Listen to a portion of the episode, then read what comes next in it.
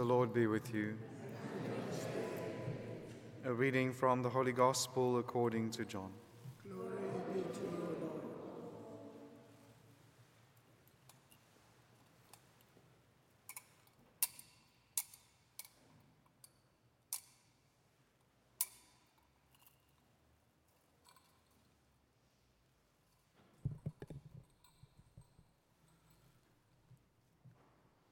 Jesus said, "My sheep hear my voice, and I know them, and they follow me.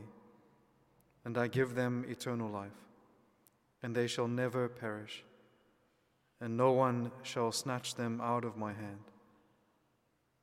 My Father, who has given them to me, is greater than all, and no one is able to snatch them out of the Father's hand.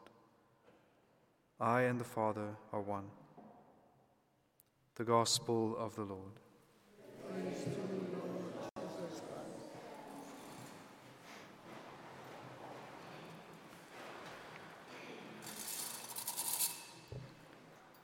As we celebrate today the Sunday of Christ the Good Shepherd, where we pray in an intentional way for vocations in the church, vocations to the priesthood, vocations to religious and consecrated life, but also to holy vocations to married life as well. We pray for an increase of vocations in general, um, because the Lord in the Scriptures, He gives that prayer is the principle of those vocations, right? He tells and He commands those who follow Him, pray that the Lord of the harvest send laborers out into the harvest. And so what happens is, in a certain sense, the Lord waits on the prayers of His church in order to inspire vocations within the church. And so some of, or at least one of the reasons why there might be a lack of vocations in some places is because of maybe a lack of prayer. And so we are encouraged on this Sunday in particular, but also throughout the year, to ta- make a particular intention of praying for vocations, and not just any vocations, but holy vocations, holy vocations to the priesthood, consecrated life, and to married life as well. And so we have some very beautiful readings for this Uh, this Sunday that we celebrate. And it begins with looking at uh, the conflict that exists with the Word being delivered, right? So Christ, having come into the world, we see that the apostles, uh, Paul and Barnabas, they end up enduring the same things and difficulties that Christ Himself suffered and endured, which is that when the light comes, some choose darkness over light. One of the great tragedies, right? Some will choose a lack of truth. They will choose themselves over God. And so when the Lord comes, He meets those difficulties. As we see in the Gospel today, the context of where He is speaking these words about His sheep hearing His voice is that He has come into the temple because it is the feast of the dedication, and He is standing in the portico of Solomon. And those who have, who hate Him, those who are jealous of Christ, have come to Him, and they are still trying to catch Him in His words so that they can kill Him. They bring, in a very real sense, this spirit of death to life Himself, right? They come and they meet life Himself with a desire for death. And what they do is when they approach Him, they are trying to catch Him. And they say, right, tell us plainly, who are you? And He says, I have told you plainly, repeatedly, but you don't listen to me. I also have worked many miracles that also speak of who I am, and you pay no attention to those things. So He shows that their desire is not truly a desire to know the truth. It is simply a desire to accomplish their own ends, which are fueled by jealousy, self-service, self-desires, all of these other things. And so the Lord meets it again with truth. But also He says, my sheep hear my voice, meaning those with a sincere heart, those who sincerely pursue the truth will find truth Himself. My sheep hear my voice. And so we always have to watch within ourselves any other intentions or movements that are not simply a sincere desire to learn the truth, because then we can get caught up in all other kinds of, of spirits. And most especially what we see then is that this same spirit, the spirit that desires death, comes to meet the Lord, and it comes to meet Him in the temple. That struck me very much yesterday. I was speaking, I had a bishop friend from the United States who phoned me requesting prayers for tomorrow, for today actually, is because there is a, a movement today of the um, pro-abortion activists uh, to disrupt uh, Catholic Church services and worship uh, throughout the United States. And so what's interesting though, right, is that what we see is that that is always the truth.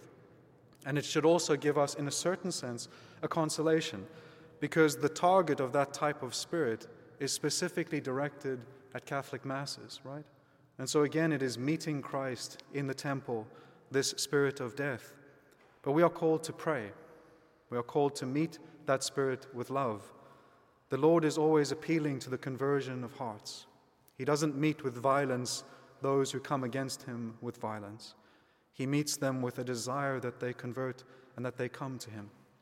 And so also we pray not only today for, I promised that I promised this bishop that I would pray for an end, obviously, to abortions, but also pray for healing, maybe in women who have had abortions, whether they were young women at the time, fearful. We don't know the motivations for why they might have had those uh, had the abortions, but we pray that they return to the merciful arms of Christ, the Good Shepherd, who loves them and desires them for his own. We also pray that this will end throughout the world, and we pray for that deeper conversion in the hearts of all. We pray that we might have confidence to meet this spirit and culture of death that always comes against Christ, that we might meet it with the same confidence, mercy, and love with which Christ always meets it throughout the Gospels, with which we see Paul and Barnabas also meeting this rejection of the word and of life himself, is that they also just continue on confident that they are called to proclaim this.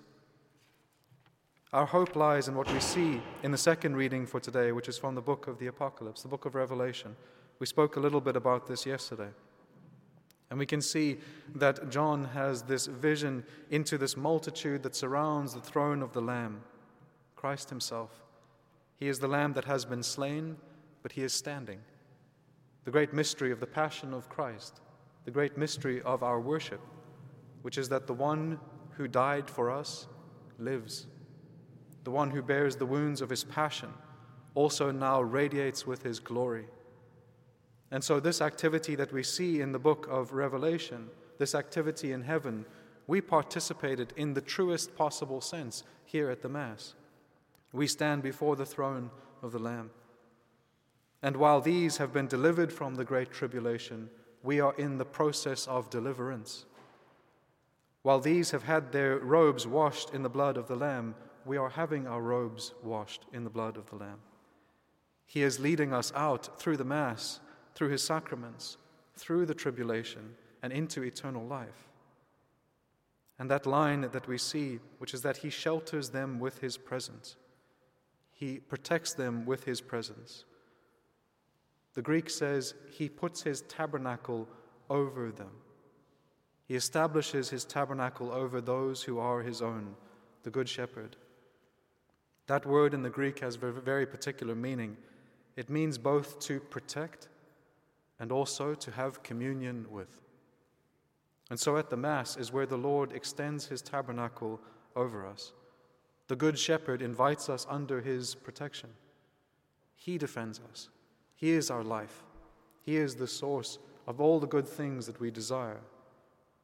He is the fulfillment of the desires of the human heart. And he also nourishes us and feeds us as a Good Shepherd. Not simply with his truth for our minds, not simply as the good that our hearts can love, not simply with his grace, but with his very self in Holy Communion.